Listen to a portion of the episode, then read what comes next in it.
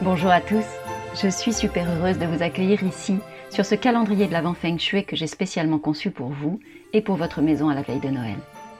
Je suis Valérie Fayolle, experte en Feng Shui de l'habitat, et du 1er au 25 décembre, je vais vous partager chaque jour un nouveau conseil, court, simple, efficace, pour que votre foyer soit un espace de bien-être, un espace d'énergie et de lumière. Tous ces ingrédients dont on a tant besoin pour accueillir Noël sereinement et joyeusement dans nos foyers. Un conseil Feng Shui par jour jusqu'à Noël. Aujourd'hui, je vais vous parler de solitude. Oh, c'est un mot qui résonne mal à notre esprit, surtout en période de fête. En ce moment, il y a comme une injonction à être ensemble dans le partage et à manifester de la joie.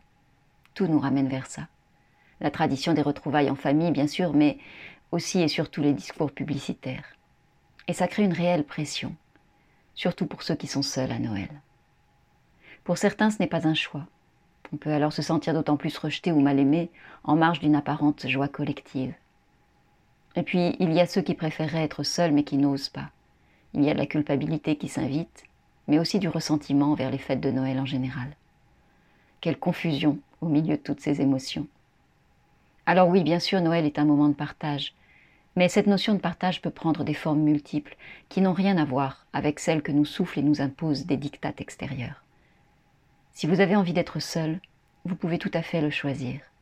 Faites-vous ce cadeau de partager un moment en tête à tête avec vous-même. C'est tellement rare et précieux. Et si vous n'avez pas envie d'être seul, choisissez-le aussi et créez les conditions pour retrouver d'autres personnes. Recevez dans votre maison ou bien sortez de chez vous. Vous pouvez aussi vous faire inviter, rejoindre un groupe, une association. Il y a tant de possibilités qui s'offrent à vous si vous le voulez vraiment. Alors que vous soyez seul ou pas pour les fêtes, Faites en sorte que ce soit votre choix. J'espère que ce conseil vous sera précieux et que vous saurez le mettre en application chez vous. Je vous donne rendez-vous demain pour découvrir un nouveau conseil Feng Shui spécial Noël.